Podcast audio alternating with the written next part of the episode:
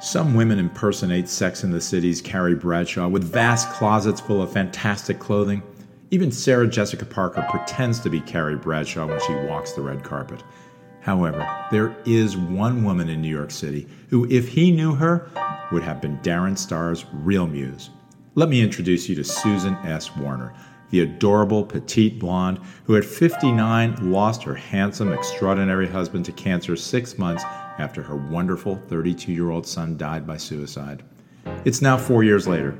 After the most challenging days and nights, Susan decided to live her best life possible. And just like that, Susan was suddenly single. Carrie may have Susan beat on exposure, but Susan has Carrie beat on life's experiences. Listen in.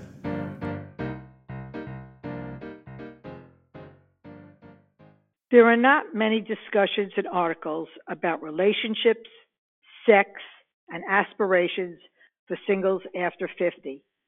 Millennials and Gen Zs, those who dominate the media, primarily portray all seniors in retirement mode.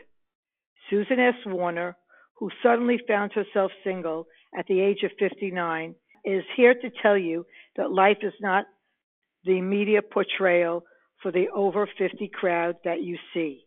They want to travel, embrace adventure, start new careers, explore their sexuality, and live life to the fullest.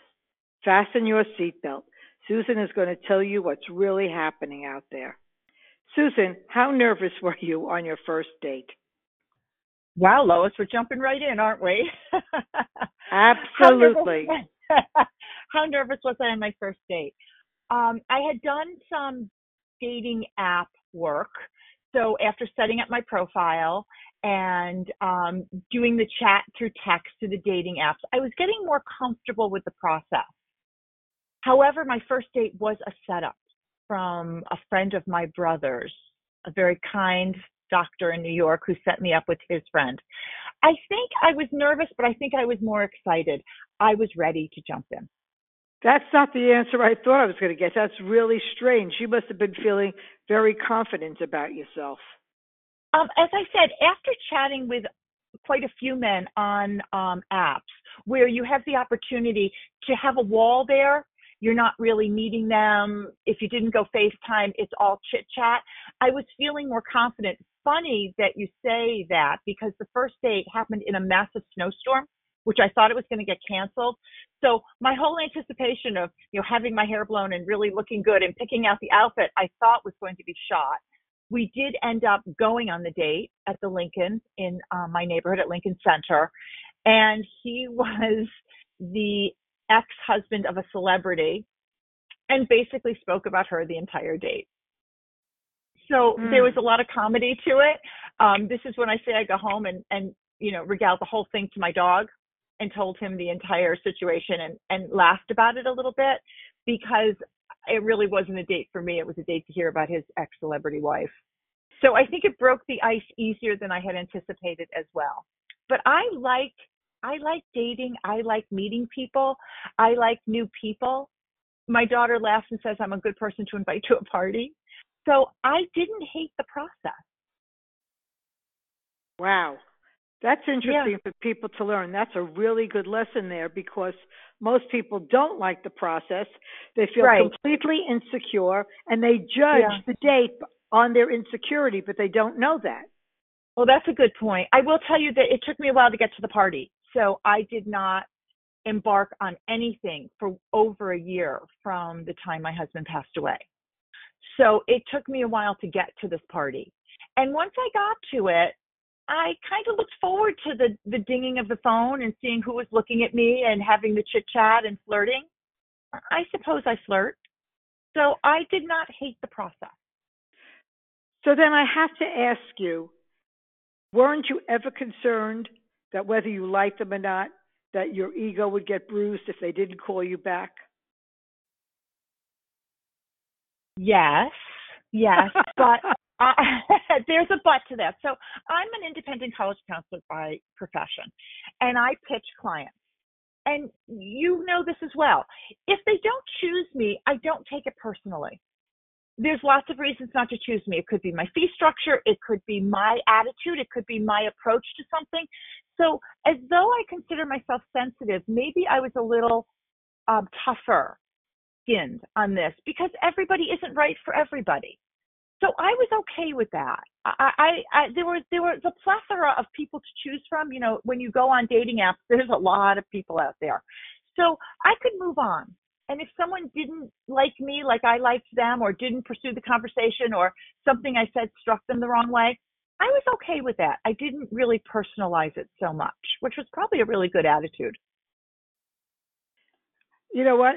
That is really, I hope a lot of people that are on this uh, adventure like you are listen to what you just said because I think that is super important for their attitude going into this situation. That is great. So that that leads me to do you ever feel like running away during a date because and there's so many becauses? There are so many becauses because he didn't like me, because he wasn't nice to me, because he wasn't interesting, because there was no attraction. Yes, yes, yes. Um, there were several times that I was thinking I got to get out of here. But for the most part, there's so much vetting done by phone today. Everybody is so into texting and talking and FaceTiming that by the time the date occurs, it's not like the, you know, quote unquote blind date anymore.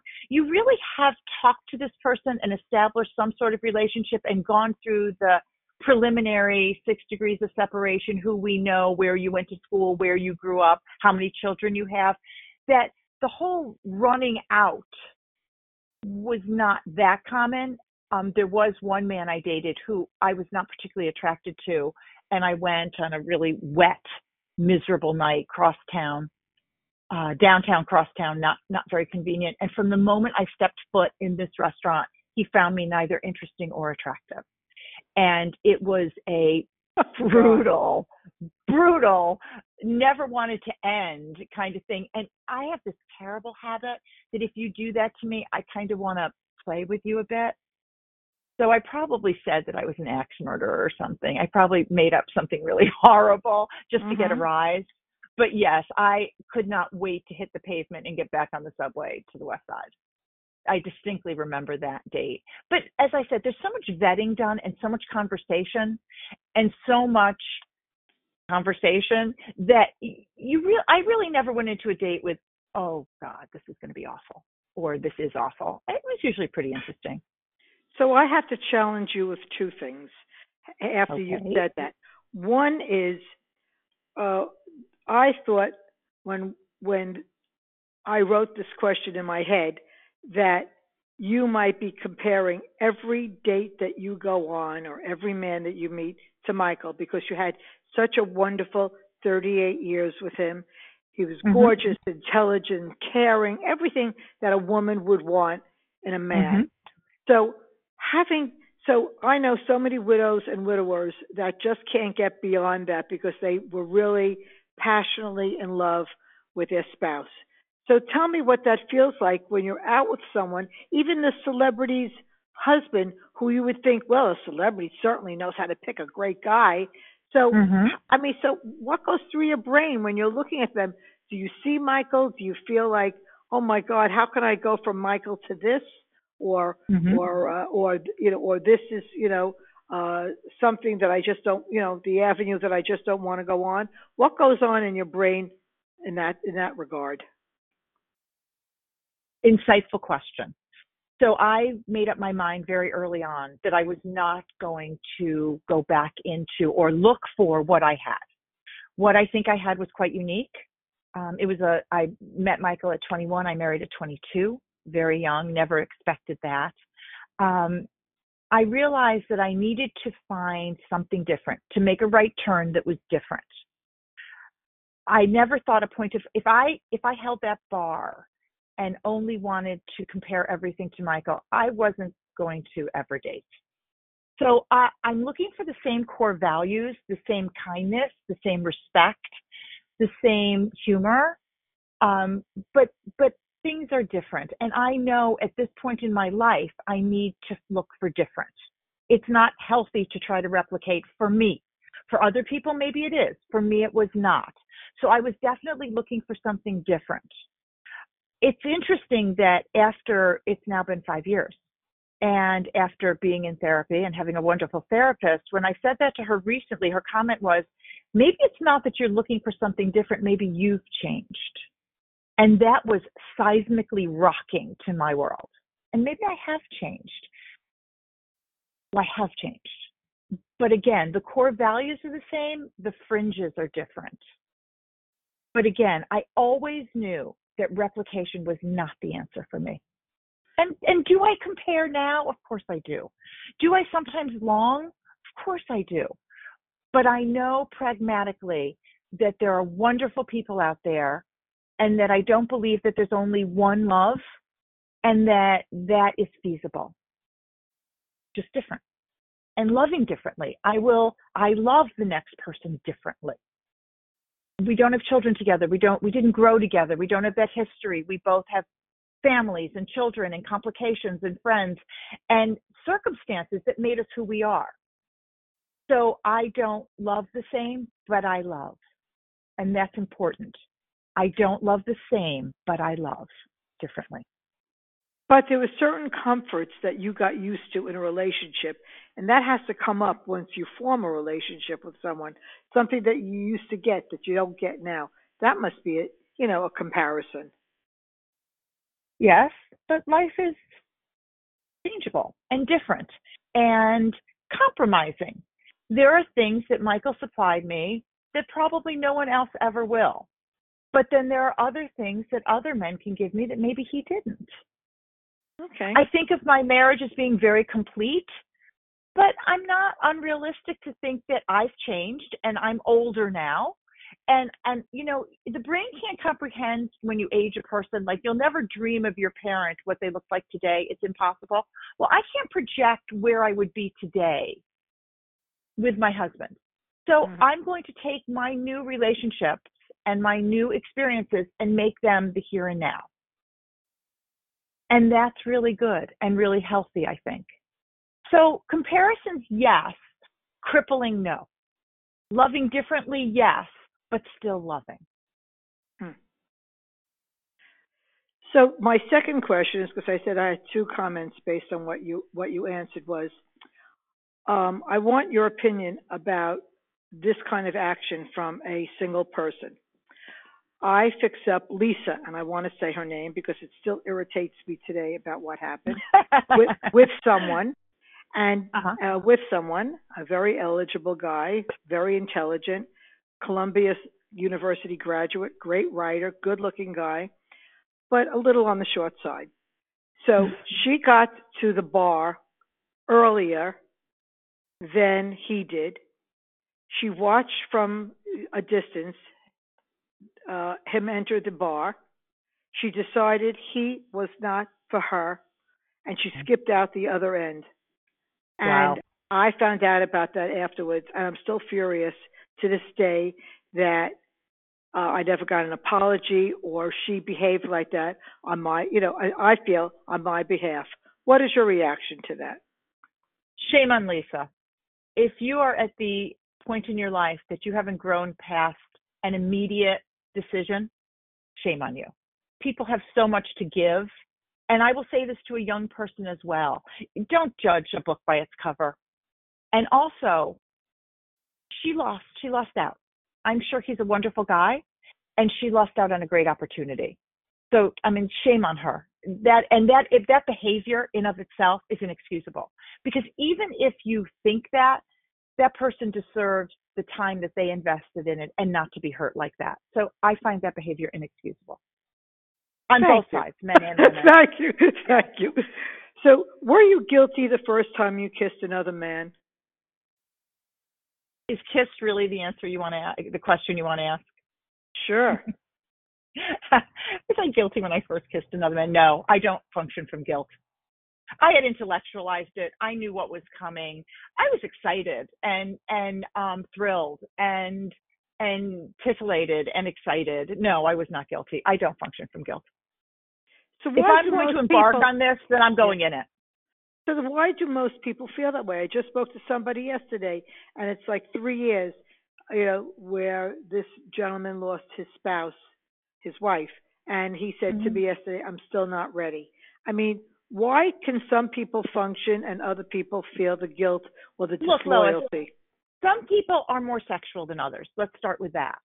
And some people enjoy this the sexual encounter for the physic, physicalness as well as the emotional part. I'm not sure when you first embark on that, the kiss or sleeping with someone, it has to be full on emotion 100% in it it could be lost. And and i'm all in on that. Like there's nothing wrong with that. We're you know functioning people. I think people hide behind i still feel guilty because they don't want to go out there. And that's a that's a really easy thing to hide behind because people say oh i understand. So i think that that that's a crutch i don't think that guilt is a healthy emotion. I think it's a negative emotion and that it's a waste of brain space you can't fight a ghost, particularly in widowhood or even in divorce, because it's it's a finality as well. There's no sense in in holding yourself back for someone that doesn't exist here physically. So I think that people who say that are hiding. I think they're using it as an excuse, and maybe they just don't enjoy the sexuality of life, and that's a reason not to go back in. I think after this podcast, you're going to get a lot of calls. okay. Every call you get, I want a thousand dollars. You got it. That's the deal. no, you, I'll, I'll, you know what? I'll do one better. Every call that you get that you went on a date and you liked, then you can give me a thousand dollars. Okay. Okay, but but part of this bet is you can't give out my number. Okay. They no, no, that's that's very true. so, that's very true. But you know that's that is I think going to be very helpful for anybody that listens to that podcast because you twisted their brain. Um, in sales, they tell you, or in pitching stories, they say, if somebody gives you a no, it's because you didn't give them the proper or enough information. What you just said is you're, you know, that you're you're telling yourself the wrong story and you're coming exactly. out with the wrong outcome. outcome. So thank you very Correct. much for that, Susan. That was great. Um, sure. So all right. So then you know, let's get a little deeper. How often were you thinking of your husband when you're intimate with other men? Does it Again, ever like I don't, you know like like a Woody Allen movie? Does Michael's face? Michael, no. Michael up there is no. loving me right now, but but but his face doesn't like come and like you know no. right, right in front of you when you hear something that you heard no. you know no 15 years ago. I am fortunately in the moment when I'm in the moment, and I do not do that. Again, if you do that, you're battling someone who's not here. And, and I'm going to give it the word ghost because I don't know what other phraseology to use. But Good. no, I, I am not the person that projects another person or would project my husband. Our intimacy was our own and unique and ours. Whatever leads to that situation with someone else is unique and ours. And I am very um, I think it's very important to stay in the moment with the person you're in the moment with. You know, if someone calls you by someone else's name once or twice, or vice versa, you must forgive that. That's old habits die hard. And I don't think that's a projection of their thinking about someone else. I think old habits die hard. And I've been apologized to for a man or men who have referred to me by another name occasionally, and I completely understand. But again, I don't feel guilty and I don't think the guilt is healthy. And if you're going to embark on new relationships and new intimacies, you need to put that aside. So, no, that is not a problem I have, and that is not a situation I've been in. Hmm. I'm not um, sure that's the answer you want, no, but it's no, no, no. It's very insightful and it's very important. Uh, but I don't know how. I, I think that separating sex from relationships or past relationships is really important. The the act of sex, the sex, the intimacy is of itself its own has its own life. So I think that partners deserve to have partners in it in the moment. They need to be in it together and not fantasizing or thinking about someone else or something in the past. And I think that if you're um, proficient at it and you like it, you can hold your partner's attention and that's really important. And as a partner, you need to stay in it with whoever you're in it with because it of itself is its own activity. And it doesn't have to be for always for profound love. It can be for the lust of the situation. So stay in it. Be in the head of the person you're with. I think that's really important. So from now on, I'm going to call you Dr. Sex Susan or Susan Sex. Please But- no. No, Please but no. I have, but I have to say that anyone who's in a relationship with you, if they don't feel that passion or attention from you, they're going to know it's over right away. That's true. That's true. I guess I'm giving up way too much, right? yes, That's very true. absolutely. Mhm. Thanks. You know, I mean, but but but it's very obvious because a lot of people, you know, if they have another problem going on, you know, during the day or there's some other thing that, you know, gets their attention, they don't do exactly what you just said. It's not always in the moment for them. So, Right, and that's that's in a in a well received marriage as well. It's not Mhm. always in the moment. So I think it's it's a guideline for people in general is that you know the, the healthiest thing is to stay in the moment. Don't go Okay. anywhere else. So we have we have discussed this question, and it may be something I listed later on, but I'm going to ask it to you now. You know, what uh, widows and widowers, uh, you know, how is the sex different than a uh, a relationship you've had for 38 years? Is the sex different? What happens? Uh, you know, and what should people understand about that, or what should they expect, or what should they not be disappointed in? What should they be surprised about?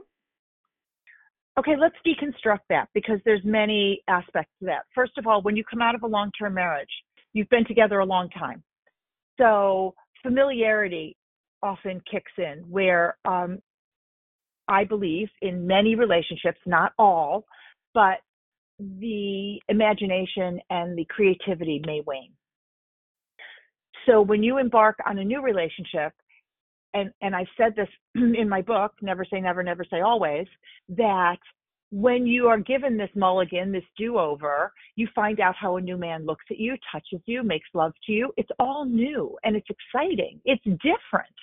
You know, the the relationship you had with your long-term spouse may have been wonderful, but there could be more wonderful and new explorations and new ideas. And and a lot of the familiarity is gone. So you learn to find out how he wants to be touched, what he likes that your husband or didn't, and what you like that maybe time had passed and you didn't weren't quite as imaginative as you are now. And you stopped asking or or or familiarity creeped in and it became a little bit more robotic than it is when it's someone new because someone new approaches it with newness. So mm-hmm. as when you were young and you were dating several people or having relations with several people, there was newness and excitement to every new relationship. Well, there is with this too. There's just so much exploration because every person is different. Every woman is different. Every man is different. You've been with someone possibly for decades who did things probably the same way, unless it was a very inventive lover, and there are those. Probably it was pretty traditional or, or pretty um, prescribed because that's what you were used to, and that's great and fine. And I'm not judging anyone, but all of a sudden you get all this newness of someone who has a whole different set of rules and ex- and and technique and excitement, and I think it breeds newness and excitement. Hmm. At least That that's been my certainly is- experience. That certainly is encouraging. It, it's been my experience. There's a lot of very exciting opportunities out there and newness. And and if you're up for it, then it's there for the taking. I think that's great. Okay, so everyone who's listening to this is now thinking, "Oh my God, I wish I looked like Susan and you know was physical all this time in terms of you know getting my body into shape." So, how do most people approach sex with the body of a woman in her fifties? And you could Or and you could reverse or say, How do men feel about that way? Right. Their bodies, bodies. You know, That was going to be my first point. Don't make this female centric because men's bodies change too. right. and you have no history with this person. So there's no mourned lost body. So when I met my husband at 21, oh my, I mean, it, you know, uh, that was a whole different animal. And then I, you know, had children and I aged through the process and I mourned a lost body, you know, of who I was. But I don't have that now. I'm proud of who I am at my age. And I've worked at my body and it is what it is. And there are things I can't change and things I don't like, but it's what I've got. And he didn't know me before. So it's easier, I think, that because you're both aged and you don't have any other expectations. However, that being said, you also can do this any way you want. You know, I think it's funny that Sarah Jessica Parker in Sex and the City had a clause that she never would be seen nude and she would never take her bra off. Don't don't if you don't want to. Do things how you want to do it. Do this your way. You have earned it. And if you want to to have sex with your clothes on or partially clothed, go for it. If you are proud of your body, then display it. But there's no body mourned. You are not 20, he's not 20. He doesn't have the body of a 30 year old anymore either. So respect what you've got and be proud of what you have and work with that. Hmm. Well, I hope everybody listens to that. um, did you ever feel like you were you are cheating at all when you know you're in a relationship with someone else because you've been married so long? No, no. I'm going. To, I'm going to simply close that with no. Cheating and guilt do not enter into my brain. No. Okay, then why would somebody want to hook up with a new partner after a long marriage?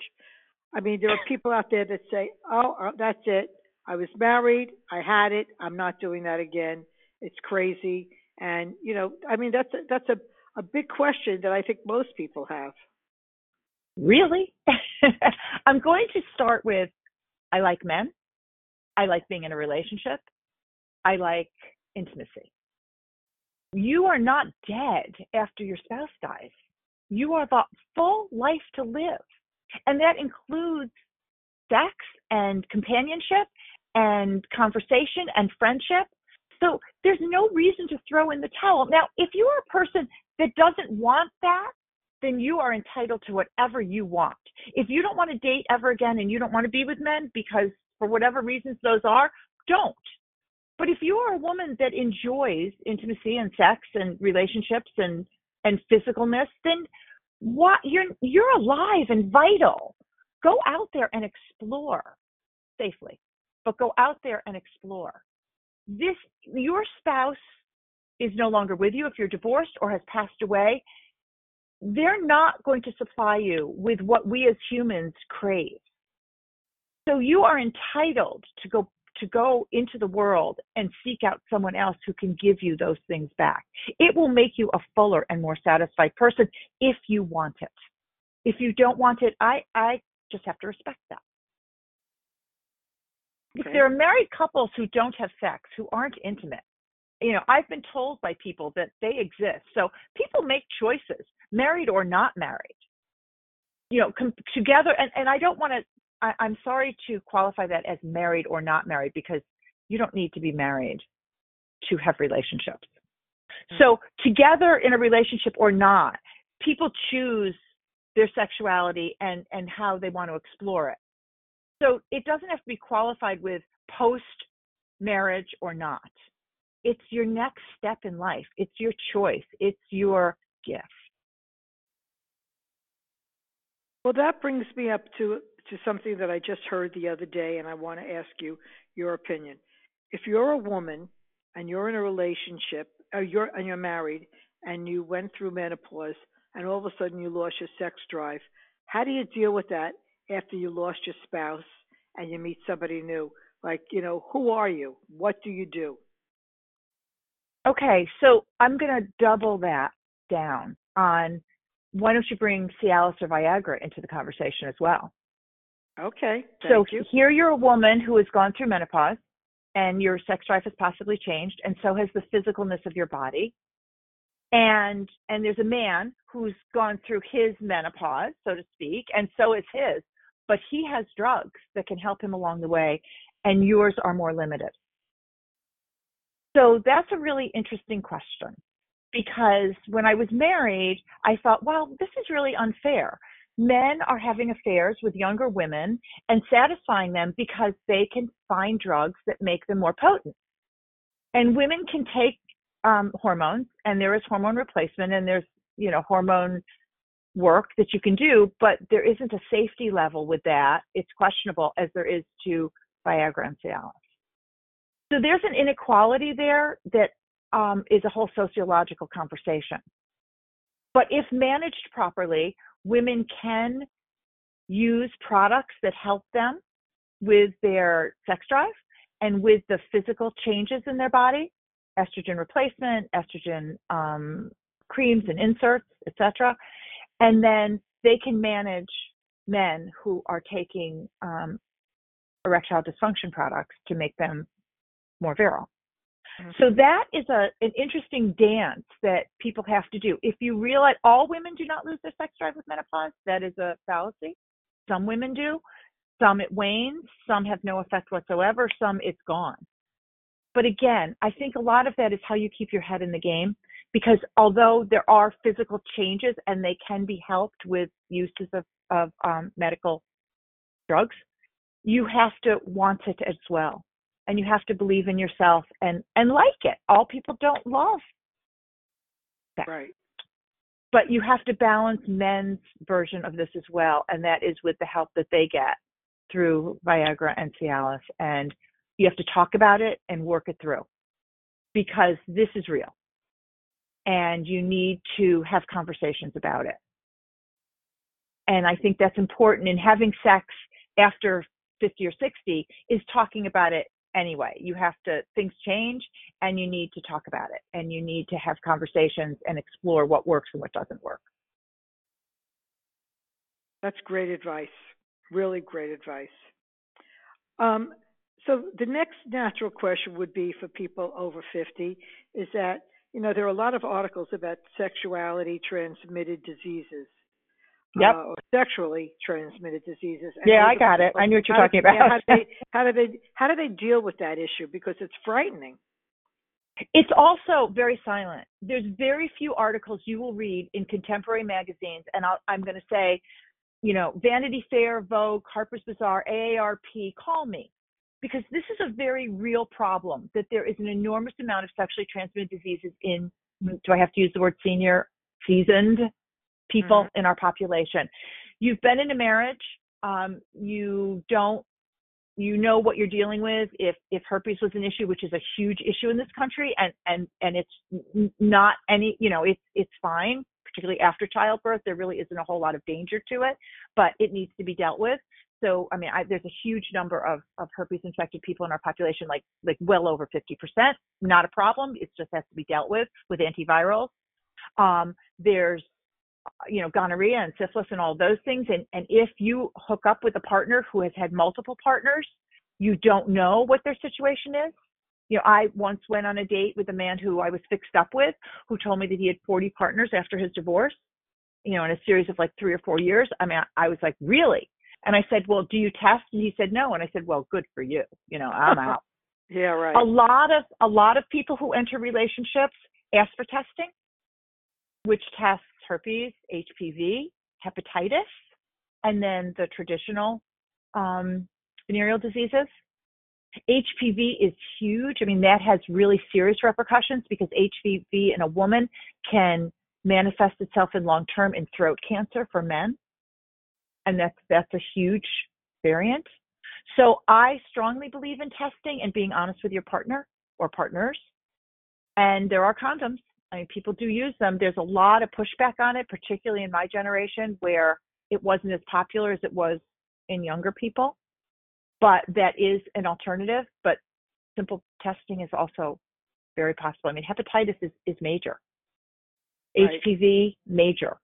So I, that's something that really needs to be addressed. And a passion does sometimes take over in that, that you didn't expect to sleep with someone and the date went wonderfully and then you end up in bed and then it's after the fact and oops, you know, you're not getting pregnant, oops. but mm-hmm. oops. So I think that in anybody who is thinks that there might be who isn't just in it for recreational sex because then use a condom. If you think that there's a long term here, you should try to curtail your passion and maybe insist on a blood test first. And not to be that person, but just for everybody's safety.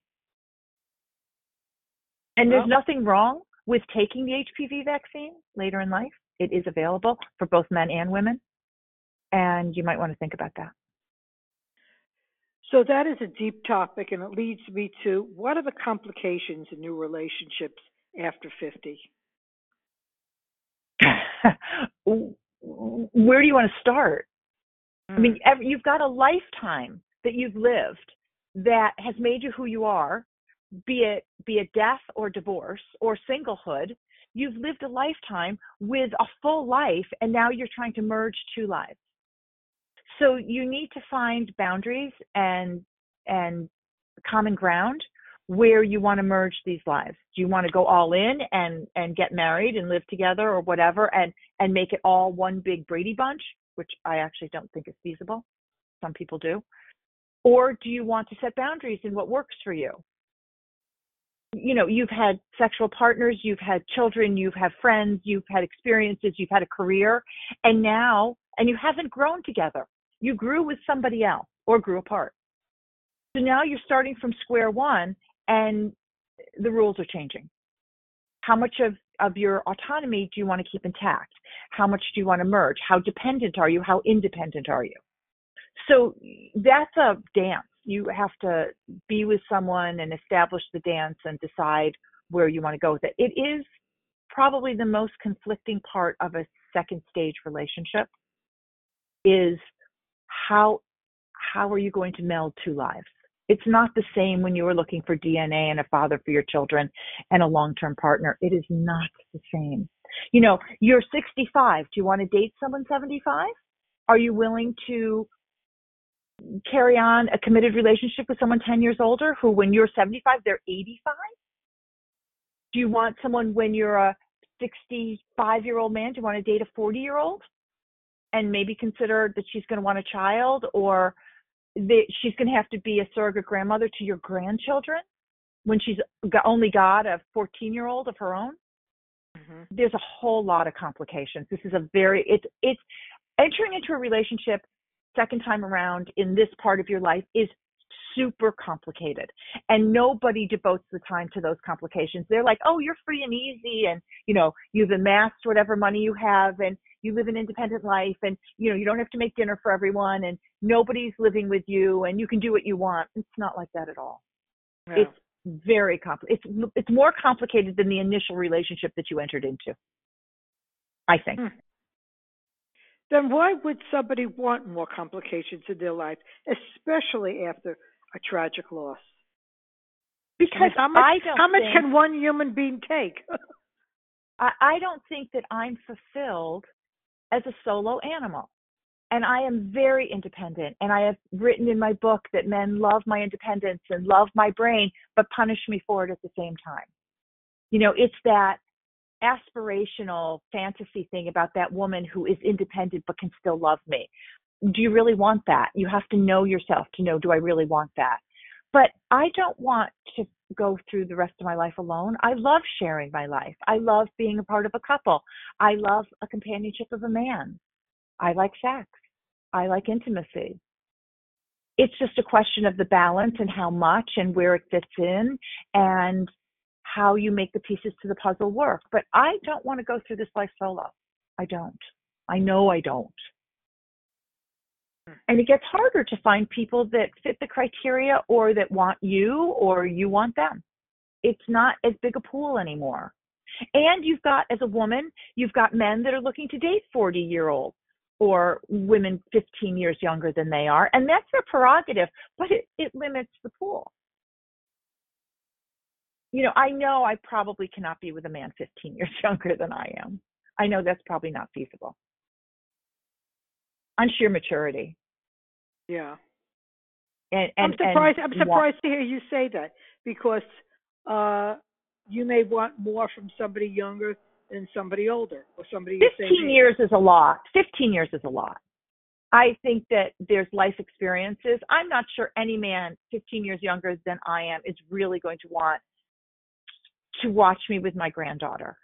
I think that there's a maturity that comes with that. I'm not saying, you know, five years, 15, they're still raising their children and I've got a granddaughter. Mm-hmm. And I'm, and I'm, I'm wiser. And um, I think that that's important too. So I think Well- that you have to decide what you want. hmm Well, But I don't. I know I don't want to. I don't want to travel this road alone. I like companionship. I like. I like everything that goes with it.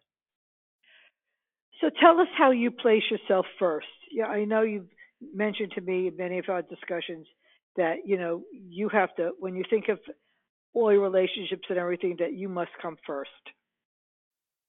Hmm. I, I don't think that's worded properly. I think that I have values that probably place my granddaughter and my daughter, my son-in-law, first, and Winston, my dog, first. no, Okay. I don't think it's. I don't think it's me first. It's it's my life first. So let's distinguish that. My life are those things that I hold very dear, and as deeply as I can love another man, they must understand that my granddaughter and my daughter and Winston are paramount to me. You know, they are my constant and and then that does extend to my family and my dear friends. I've Right. established this core unit that is so loving and so good and so caring that I will not sacrifice them. I'm not that woman that like could date a man for whatever reasons that everybody finds like offensive or doesn't like and and alienate them and say, well, it's good for me. I'm not that person. I need acceptance by my unit, my core unit. And I need people to buy in to whoever I'm with because that has to meld and it has to work together in harmony. It cannot work autonomously. So when I say me first, me first is me defined by my world and then how I integrate the relationship. It's not Susan selfish and Susan has to, you know, do this or do that or buy this or buy that or go here or go there. It's Susan and her world. But there are there is a sense of independence to me where there are nights I want to be alone and there are things that I like to do solo and there's time I need to spend with me. My biggest growth from this whole experience of losing, of loss, has been being comfortable when I close the door and am by myself. Hmm I just came back from the Hamptons to my New York apartment, which is my jewel box, and I've missed it. I've been out there since May. And coming home to my space, to my beautiful space that's independently mine and beautiful and gentle and soft is extraordinary. It, it makes me feel so good. But it's not a selfishness. It's it's discovering that I'm happy with me, which I think if most people can discover will make us all better off. Right. Well, I don't know how most men would react to that because they want to be number one or some woman wants to be number one. So it's uh you know, it takes a sophisticated guy or a sophisticated gal to understand the larger world, you know, uh your larger life and be able to deal with it. It's not easy for a lot of people that I know anyway. I'm glad you Right. you you you know, you defined that better. But I'm Um, hoping that those people have their own worlds and lives too, Mhm. so that they want to embark on what's important to them and their explorations as well, so that we both have our interests and our values and our needs, and then you know, it's like a Venn diagram, and then we find the middle. You know, when the circles cross, we find the middle where it works for both of us. Ever seeking that Venn diagram. hmm Right. Um, you know, it's interesting that you say that because I know a lot of couples that get together, they decide late in life, I'm talking about couples, they decide that their unit is like the most important unit for for that to work, and they're the Mhm. family. And you know, while they're very devoted to their children and their grandchildren and their friends, you know, especially as we get older and things happen to us, you know, um, in sickness and in health, uh, you know, that they have to know that they're the family first. Yeah, I understand that. And everybody has to find what works for them. Mhm. You, you know, you asked me specifically, Yeah. um, but whatever works for any couple, if that's the formula that is best for them, good for them. As long as they find happiness and respect, everybody's got their own formulation on this. This sounds a little redundant, but what goals should a widow or widower have for themselves? Not redundant. Find happiness. Find what makes you happy. And that doesn't necessarily have to mean the same goals that you had before you lost the person that you lost, but pursue those things that make you happy and that make you fulfilled and make you smile. Because ultimately, that's what's going to get you through the next few decades, I think. It's not complicated. Yeah, that's very true. If you're happy, you're going to live longer or you're going to live happy. I mean, for whatever time is left, you want it to be happy for sure. Yep. You don't want, yep. yeah, you, do, you don't want to cast any other misery on yourself that you don't have to have. Right. So, but those aspirations of, you know, I want three children and I want, you know, two boys and a girl, or I want to amass wealth, or I want to do this, or I want to do that, that, that ship kind of sailed. Right. So now, if it's traveling, travel. If it's, you know, for me, it was horseback riding or, you know, writing this book, then that's what it is. But find those things and pursue what makes you happy. It will make you so fulfilled. And fulfillment at any age, and particularly at this point, is paramount. And it's so joyous. I'm so proud of this book and I'm so proud of this endeavor and I can't tell you and it has really made me very fulfilled. And that's incredible. That's a that's a fabulous feeling. But a lot of yep. people have never felt that. So, you know, they may understand what you're saying but can't relate to it because but if you, you know, want to be a, a, a, great golfer, then go golf. If you want to, you know, if you want to immerse yourself in extraordinary charity work, then then find those charities. You want to become the best art critic you can, then take those classes. It's all throwing away the laziness and doing what makes you happy. And and it's all out there for us to do. It's just doing it. And I have to respect those people that do it. And I'm proud to say that I think I'm one of those people that decided to embark on what makes me happy. And it makes me happy. Right. So, how has the world today changed the life of a widow and widower? I think that the world is more accepting. Uh, you know, I always, my dad was widowed young at 53. My mom died at 49. And I remember all of the problems that, you know, people forget you and uh, forget a woman who's widowed. You know, the, every, every woman of her friend of hers is going to be jealous that she's going after her husband. I have found zero of that. I also think that women who are widowed are or widowers are more viable that we are real people and we're a real market and we are we are viable people the only thing i think hasn't changed is it's easy for a man easier for a man than it is for a woman people fix men up men are eligible quote unquote women have a harder time well because also men are younger there's more men. widows yeah exactly I don't think exactly. it's just that. I think that everybody rushes to fix up the widow. You know, he's eligible and you know he can make her happy, but not vice versa. I don't think people are as willing to fix up women. Mm-hmm. That's the only thing that I think has stayed stagnant. But overall, women's independence, being an independent woman, is more acceptable. Traveling with women or by yourself, doing things by yourself as a woman is more accept. No one looks at me strangely if I sit and have dinner alone, or if I go to the theater by myself, or if I sit alone in a movie theater. No one looks at me strangely. Um, and people accept me. I, I, I have also written in the book how I have friends who have so embraced me for me and not for, as I deemed it, Michael and Susan one word. Right. They have mm-hmm. really said, you are viable and whole by yourself, and we love your company, and we don't need a fourth. Now, are they wonderful in accepting me with someone? Some people are. Some people have a harder time. But they, when that isn't the case, they are very accepting of me for Susan. And I really, really appreciate that. Really, really appreciate it. I don't have to be me and a companion. As I said, I want to be me and a companion. But if that person's not around or, you know, not where I am or traveling or unavailable, they don't say, well, we'll make the date another time. No, we want to see you. And I really, really relish that and have really appreciated and recognized my appreciation in my friends and family for that. Well, that's great. And I hope everybody listens to that because it's how they position themselves is how they get accepted. So you are a whole person and you don't have to be a unit. You're a whole viable person. Recognize that and everybody else will too. Mm-hmm. Well, this has been very, very um, exciting, uh, giving mm-hmm. everybody mm-hmm. a lot of good thoughts, uh, you know, making everybody feel like they've got a great future. So we certainly appreciate all your information, Susan, and we will do this again very soon. Thanks, Lois. Thank you.